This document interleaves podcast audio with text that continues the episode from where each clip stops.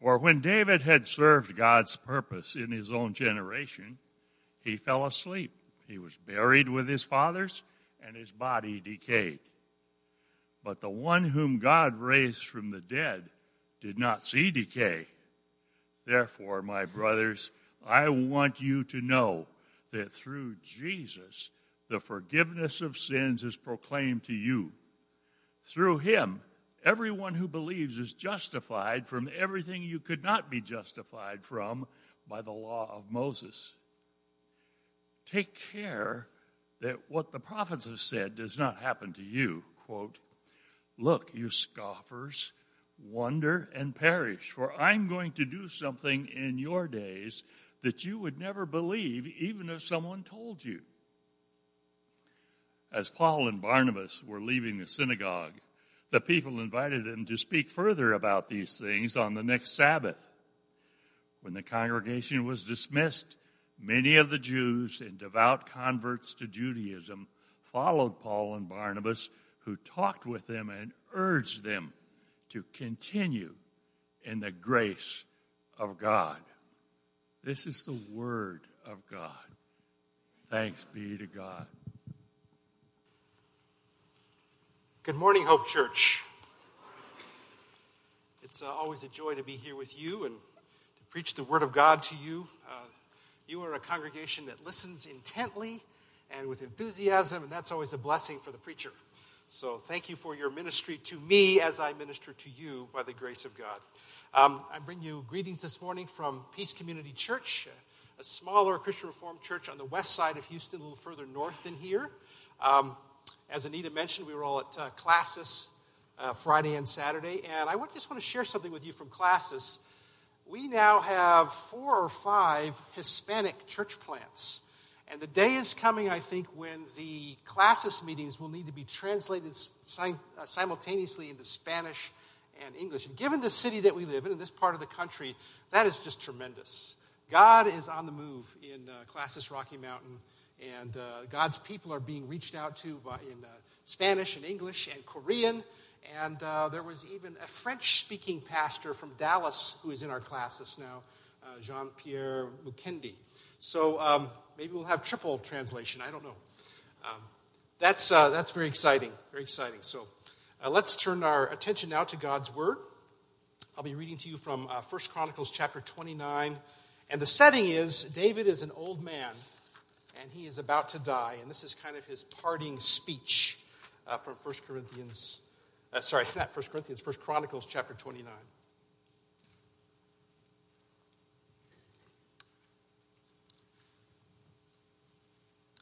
Then King David said to the whole assembly, My son Solomon, the one whom God has chosen, is young and inexperienced. The task is great because this palatial structure is not for man but for the Lord God. With all my resources, I have provided for the temple of my God gold for the gold work, silver for the silver, bronze for the bronze, iron for the iron, and wood for the wood, as well as onyx for the settings, turquoise stones of various colors, and all kinds of fine stones and marble, all of these in large quantities. Besides, in my devotion to the temple of my God, I now give my personal treasures of gold and silver for the temple of my God over and above everything I have provided for this holy temple 3,000 talents of gold, gold of Ophir, 7,000 talents of refined silver for the overlaying of the walls of the buildings, for the gold work and the silver work, and for all the work to be done by the craftsmen. Now, who is willing to consecrate themselves to the Lord today? Then the leaders of families, the officers of the tribes of Israel, and the commanders of thousands and commanders of hundreds, and the officials in charge of the king's work gave willingly. They gave toward the work of the temple of God 5,000 talents and 10,000 darics of gold, 10,000 talents of silver, 18,000 talents of bronze, and 100,000 talents of iron. Anyone who had precious stones gave them to the treasury of the temple of the Lord in the custody of Jehiel the Gershonite the people rejoiced at the willing response of their leaders, for they had given freely and wholeheartedly to the Lord. David the king also rejoiced greatly. David praised the Lord in the presence of the whole assembly, saying, Praise be to you, Lord, the God of our father Israel, from everlasting to everlasting. Yours, Lord, is the greatness and the power and the glory and the majesty and the splendor, for everything in heaven and earth is yours.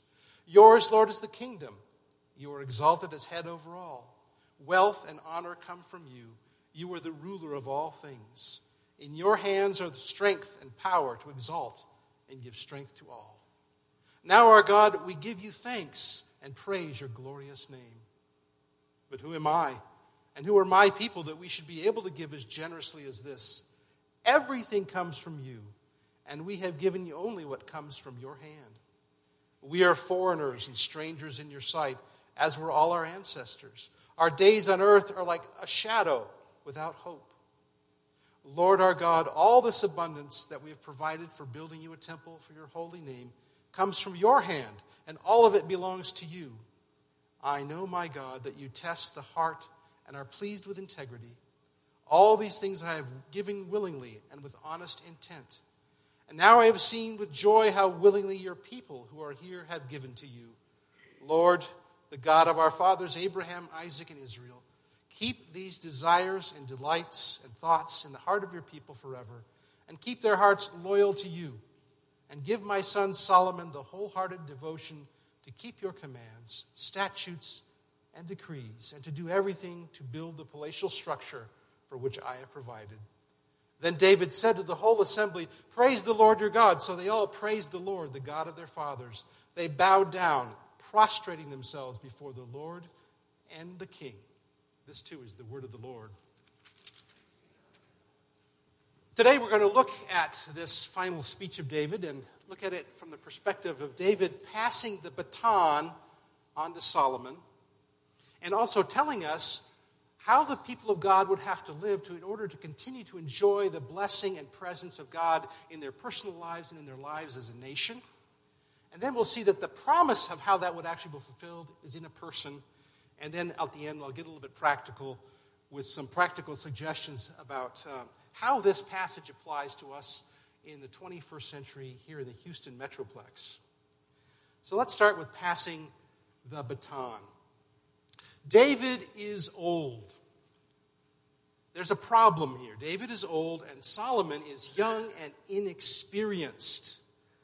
Under David's reign, the people of God had enjoyed unprecedented prosperity, unity, and most particularly joy.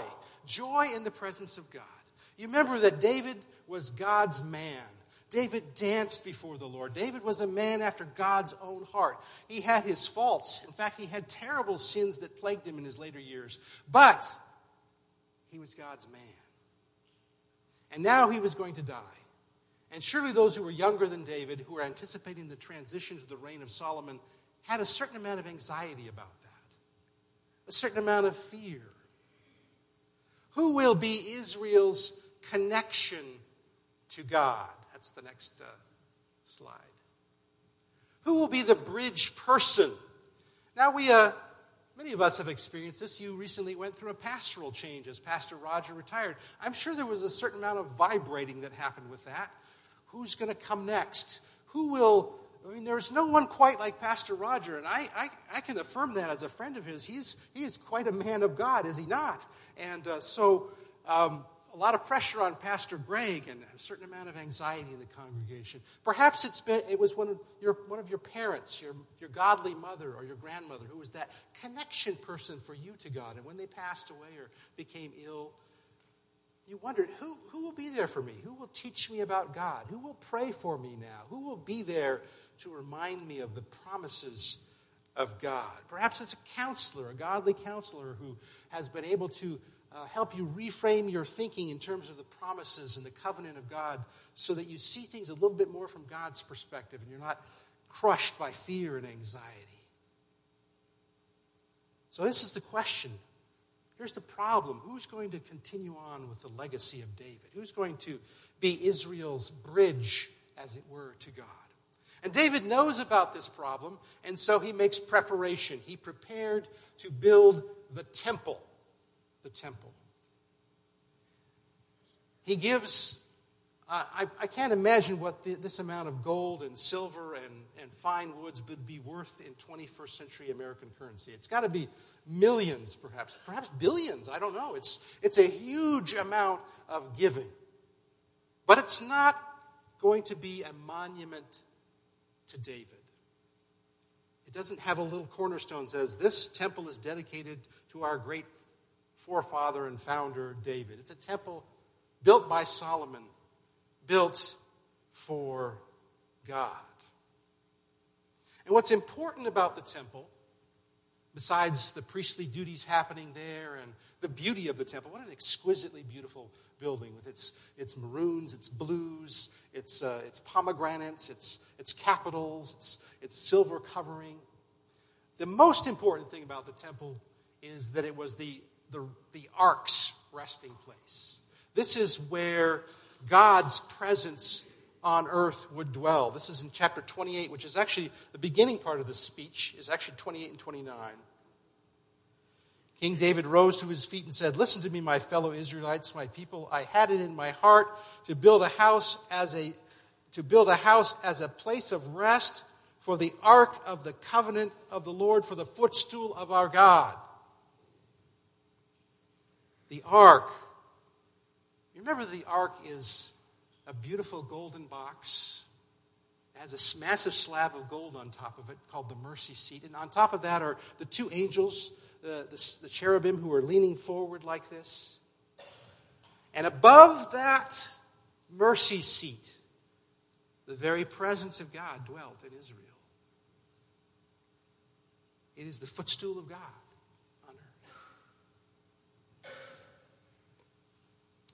On that mercy seat, annually on the Day of Atonement, Yom Kippur, the great, the high priest would go in and sprinkle the blood on top of it to atone for the sins of the people. And there, the Shekinah glory of God dwelt in a most powerful and wonderful way. I want you to think a little bit about the ark. If you've, if you've read the story of David, David's biography, by the way, is in a couple of books. It's in 1st and 2nd Samuel as well as 1st Chronicles. It's, I think, preparing us for the, the way the Gospels come to us. Four different accounts with one similar story, one, one historical event focused on to give us different witnesses and different testimony. And here in First Chronicles, um, we learn about the ark here at the end, but also in First Samuel and going back further than that, the book of Joshua, you remember that when they marched into the land of Canaan to take the land back for the Lord, they marched around Jericho six days. And on the seventh day, they marched around seven times and they blew the trumpets. Do you remember what they were carrying as they marched around the walls? They were carrying the ark, the very presence of God, into the land. Years later, when Samuel was born, and Eli and his corrupt sons were the high priests and the priests. The Israelites went into battle against the Philistines, and 4,000 men were died, died. And so they had this plan. They didn't realize, they didn't think about the fact that it was their sin that had brought this misery on them. They thought, we don't have the magic object. We don't have the special uh, divine power box with us. Let's get the ark and take it into battle, and we'll surely defeat our enemies. Well, do you recall what happened?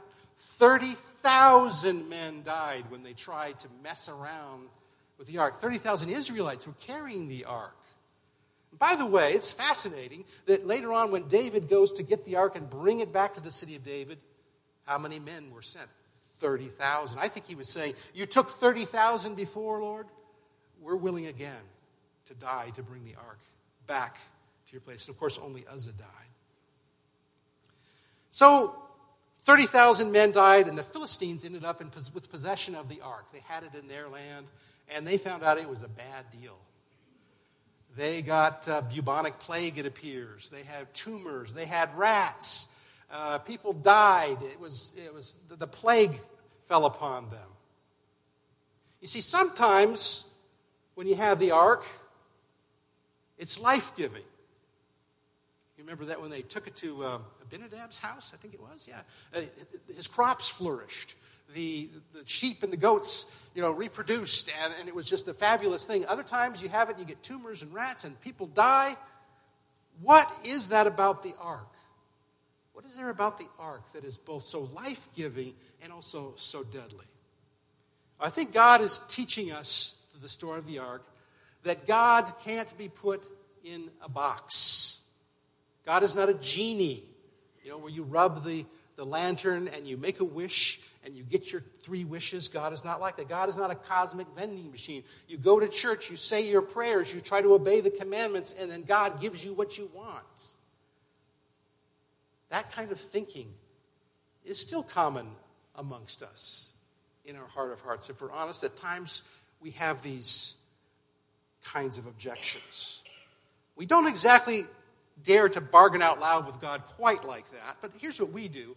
In our hearts, we think, Lord, if uh, I will obey you if you give me blank, if you give me this thing that I most want.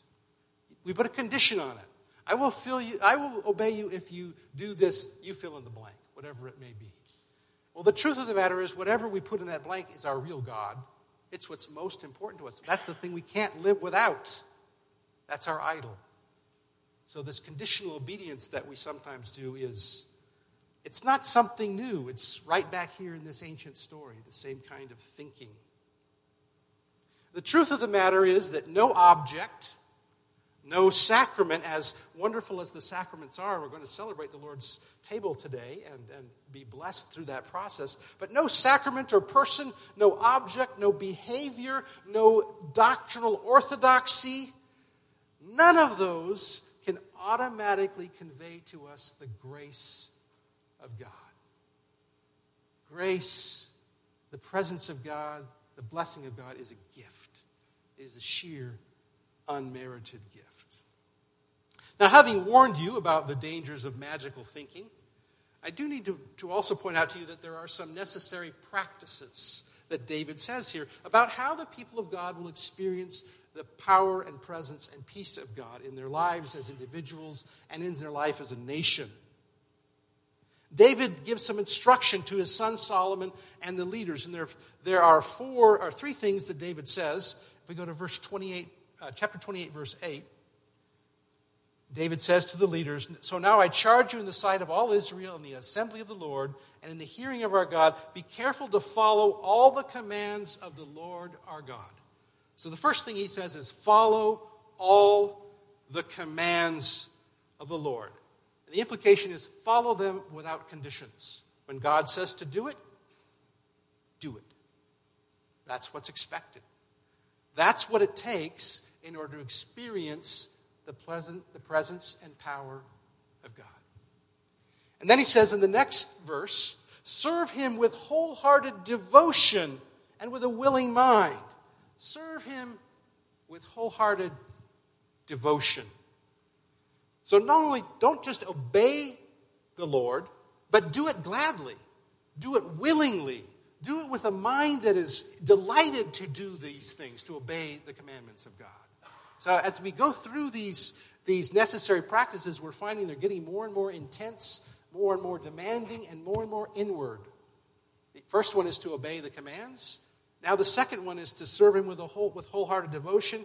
And then finally, uh, in chapter 29, verse 5, who is willing to consecrate themselves to the Lord today? David asks the leaders. So, to consecrate yourself to the Lord is to devote every part of all that you are to God. You're not just obeying, you're not even just having a, a mind that's willing. You've, you've dedicated your hands and your feet, your sexual organs, your, your brain, your eyes, everything about you, you have consecrated and turned over to God. Like it says in Romans 6, you have offered up the members of your body in service to God. Now, following the command, serving Him wholeheartedly, consecrating ourselves to the Lord. Did Solomon do this?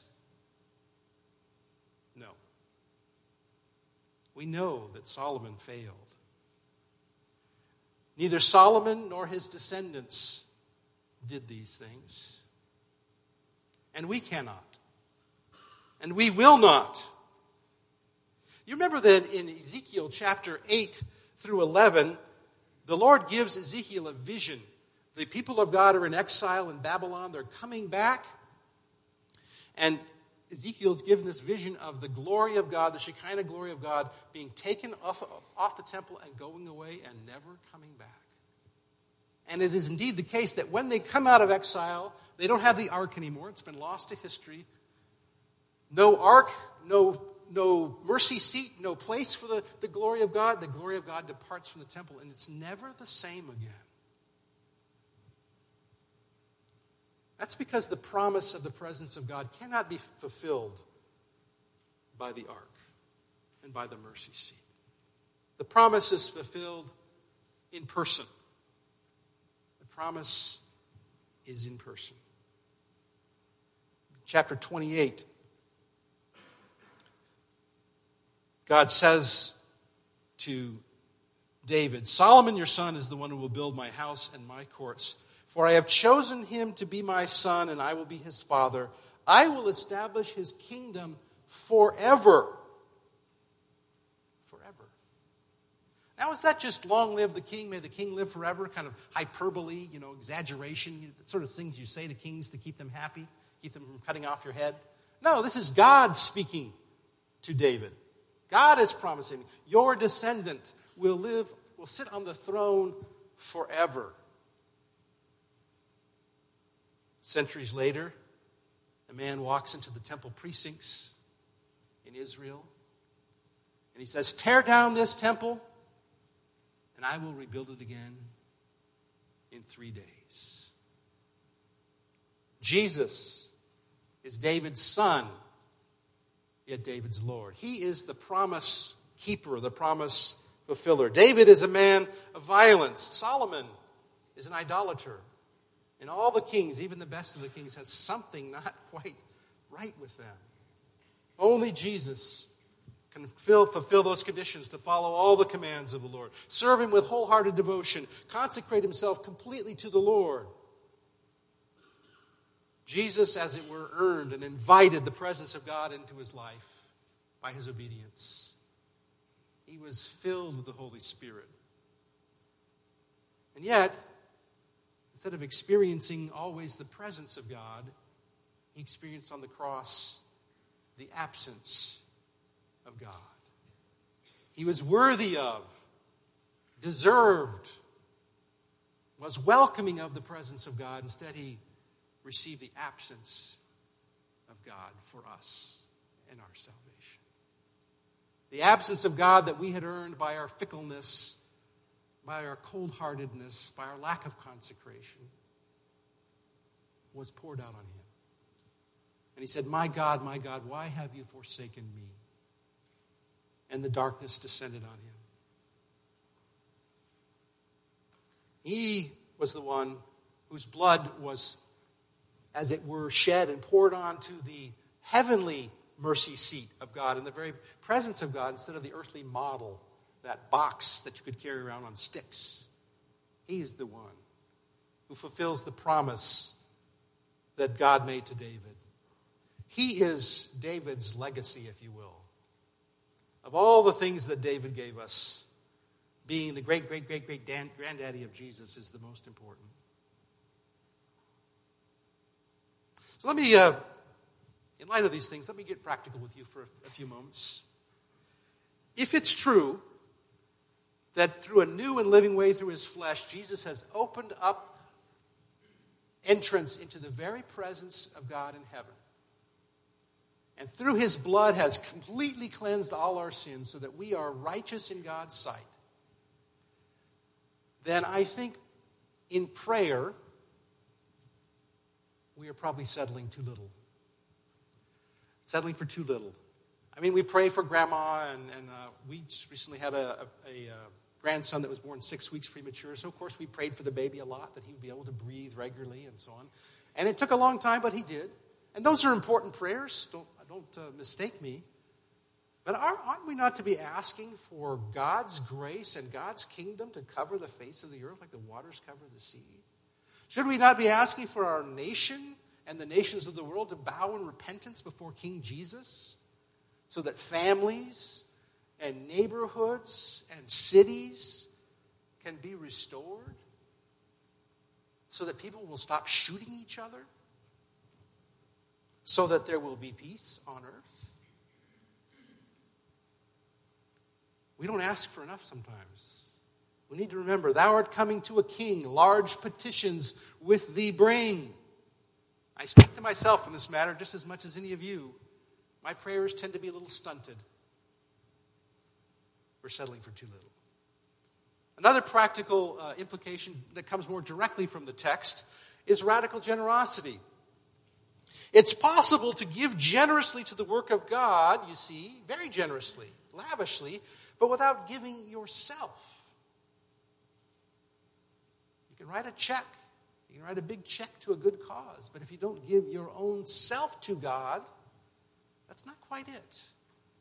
Conversely, it is impossible for you to give yourself to God wholeheartedly, devotedly, with all your being and not be generous. They always go together.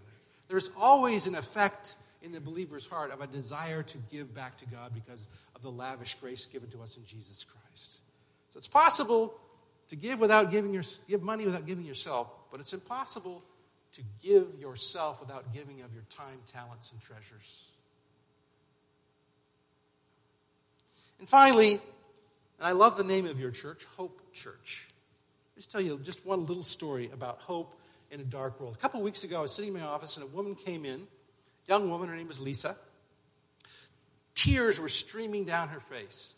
She had been in, in, in a marriage in which she had been abused emotionally, physically, and spiritually. By spiritually, I mean her husband said to her things like, You are not a very good wife. You must not be a Christian. Now, that is the devil's work, is it not? She was broken. I could, I, I was overwhelmed. It was like sticking my finger in 220 power. I was just shocked what to say, what to do. So I, I, I pointed her to Jesus. I reminded her of the Savior's love. I said, Your acceptance as a child of God doesn't have anything to do with how good a wife you are. It has to do with everything with Jesus. I tried to do that. I, I, you know, it wasn't very successful, humanly speaking. Maybe some seeds were planted, but this is what we have, brothers and sisters. You, you might not think about it, but you, dear friends, are bearers of the Christ. You have the message of reconciliation in your hearts and minds. You and not everyone else does. You have a high calling. You can go into the world in your particular stations or callings or home situations. You are the ones who can speak words of grace, speak words of reconciliation, speak words of. I can't do that for you. Preachers can't do be everywhere at all the time. You're the ones that are out there in the trenches.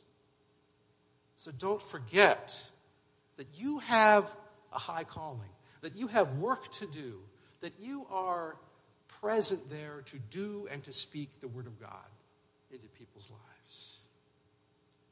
Because of Jesus. Because Jesus has become the temple of God. And we are living stones being built into that temple. And we have received the Holy Spirit. And God's love can never be taken from us.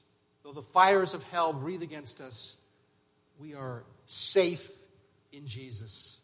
And what a message that is to this world with all its darkness, with its, its violence, its corruption, its chaos.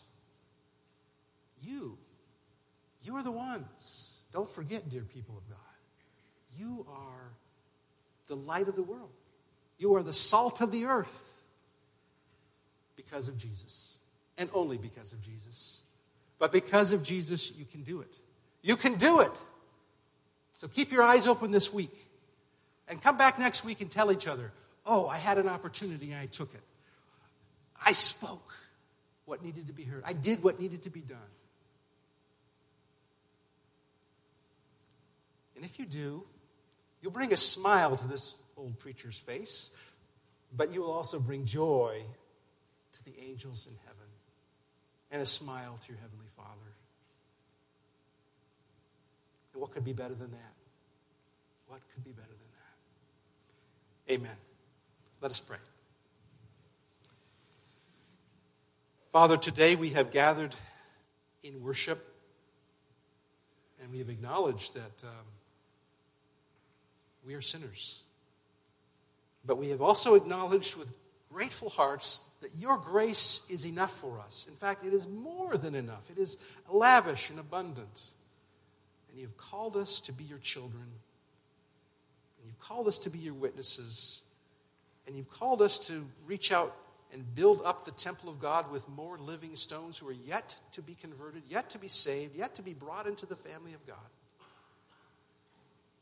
Help us to be faithful. Thank you for your mercy. In the name of Jesus, we pray. Amen.